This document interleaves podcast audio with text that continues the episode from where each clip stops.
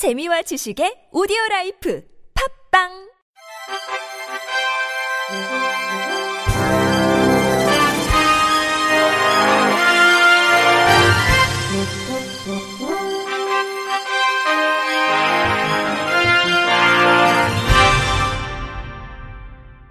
청취자 여러분 안녕하십니까? 6월 27일 수요일 KBRC 뉴스입니다. 시각장애인 연합회 군산시 지회가 수년 동안 직원들을 상대로 갑질을 일삼았다는 주장이 제기됐습니다. 전북 지역 9개 시민사회 단체로 구성된 전북 직장 갑질 119는 어제 전북 경찰청 앞에서 기자회견을 열고 군산시 지회장의 부당한 행태를 지적했습니다.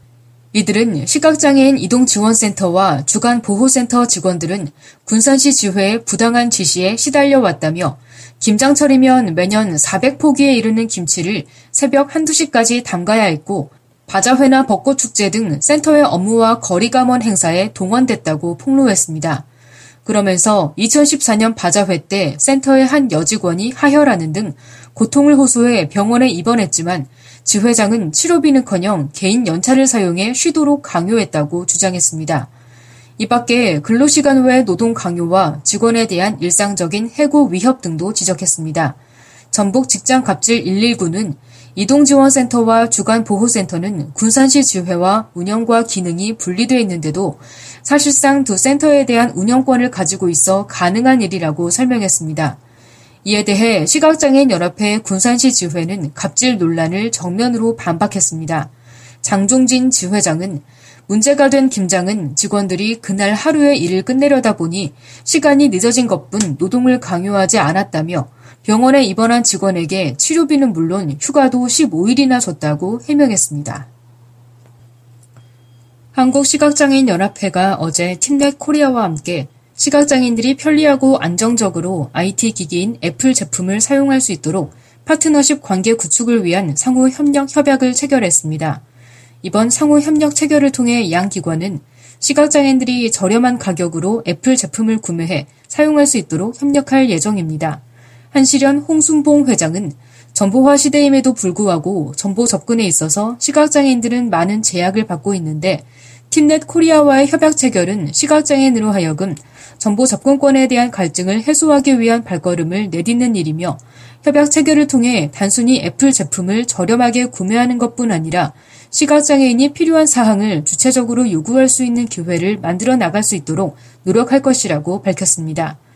팀넷 코리아 손현철 대표는 애플 코리아의 공인 reseller로 이번 협약을 통해 시각장애인이 좀 더 편리하고 안정적으로 애플 제품에 대한 서비스를 지원받아 사용할 수 있도록 지원을 할 것이라고 약속했습니다.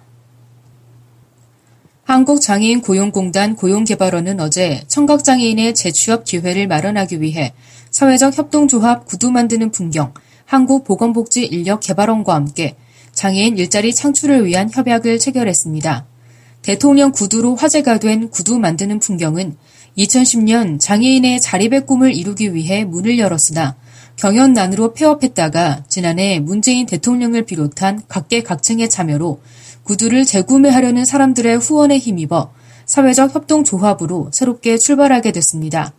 협약에 참여한 기관들은 청각장애인이 전문 수제 구두 기능사로 재취업하거나 창업할 수 있도록 체계적인 직업훈련과 고용 서비스를 제공할 계획입니다. 공단과 한국보건복지인력개발원은 수제 구두 기능사의 직무 전문성을 높이기 위해 공단 서울 맞춤훈련센터에서 특별 훈련 과정을 개설하고 수제 구두 기능사 자격증 신설을 지원하며 구두 만드는 풍경은 현장 훈련과 함께 훈련을 수료한 장애인을 채용할 계획입니다. 제주교육박물관은 어린이용 교육 자료집 중 가장 호응이 컸던 어린이가 읽는 제주 신화 이야기 시리즈의 두 번째 권을 점자도서로 100권 발간했다고 어제 밝혔습니다.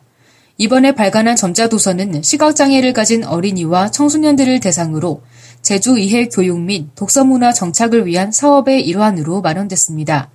책 속에는 가문장아기, 자청비, 남선비, 사마니, 인간차사 강림, 송당 본향당, 백주도 등 총 6개의 제주 신화 이야기가 담겨 있습니다.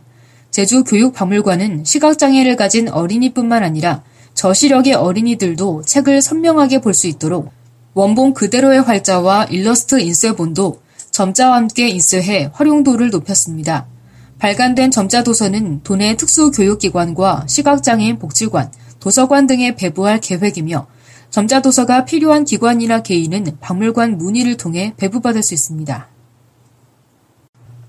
한국금융투자협회는 어제 경기도 광주 중증장애인 생활시설인 초록우산 어린이재단 한사랑 마을에서 봉사활동을 하고 기부금 2천만 원을 전달했습니다.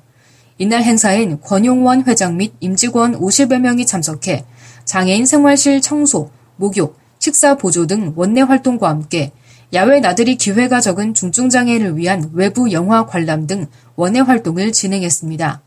권용원 협회장은 전문적인 치료와 지원 프로그램으로 중증 장애인들의 재활과 자립을 돕고 있는 한사랑 마을에 감사의 뜻을 표한다며 앞으로도 금융 투자 업계에 나눔 문화 확산을 위해 노력하겠다고 말했습니다. 강원도 내 장애인 생활체육인들의 화합잔치인 제11회 강원도 장애인 생활체육대회가 오늘 영월 스포츠파크 실내체육관에서 열리는 개회식을 시작으로 사흘간의 열전에 돌입했습니다. 희망 가득 영월에서 하나 되는 강원도민이라는 슬로건을 내건 이번 대회에는 18개 시군 선수단 1,549명이 참가합니다. 대회 종목은 농구, 롬볼, 보치아, 배드민턴, 볼링, 사이클, 역도, 육상, 좌식 배구, 풋살, 탁구, 당구 등 12개 정식 종목과 게이트볼, 파크 골프 등 2개의 어울림 종목으로 나눠 영월 지역 14개 종목별 경기장에서 치러집니다. 올해 대회는 14개 종목 모두 출전하는 춘천시와 최대 인원 출전을 자랑하는 원주시, defending 챔피언 속초시 등이 최우수 선수단상을 놓고 치열한 경쟁을 펼칠 것으로 예상됩니다. 오인환 도 장애인 체육회 사무처장은 도내 장애인 생활체육인들이 이번 대회를 통해 자신의 한계를 뛰어넘고 할 수 있다는 자신감을 얻길 바란다며 도민들의 많은 관심을 부탁드린다고 당부했습니다. 충남 청양군은 내일부터 7월 1일까지 4일간 청양국민체육관에서 제1회 대한장애인 역도연맹회장배 전국장애인 역도대회가 개최된다고 밝혔습니다.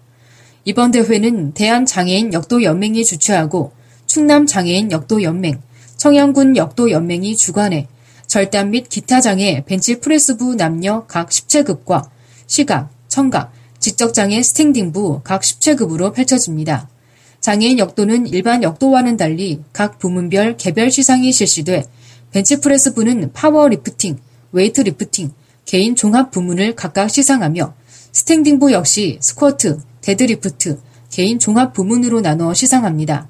특히 이번 대회 성적은 국가대표 선발에 반영돼 오는 10월 6일부터 13일까지 개최될 예정인 제3회 자카르타 장애인 아시안게임 대회의 대표 선발 전초전 성격을 갖고 있습니다.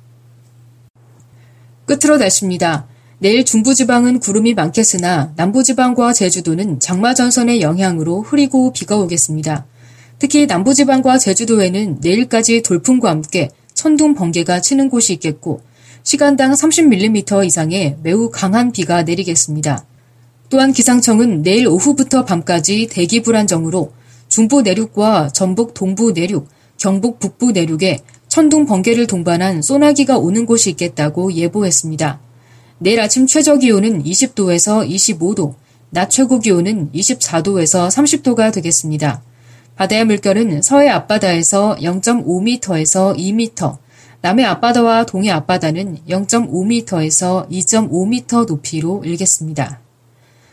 이상으로 6월 27일 수요일 KBRC 뉴스를 마칩니다. 지금까지 제작의 권순철, 진행의 홍가연이었습니다. 고맙습니다. KBRC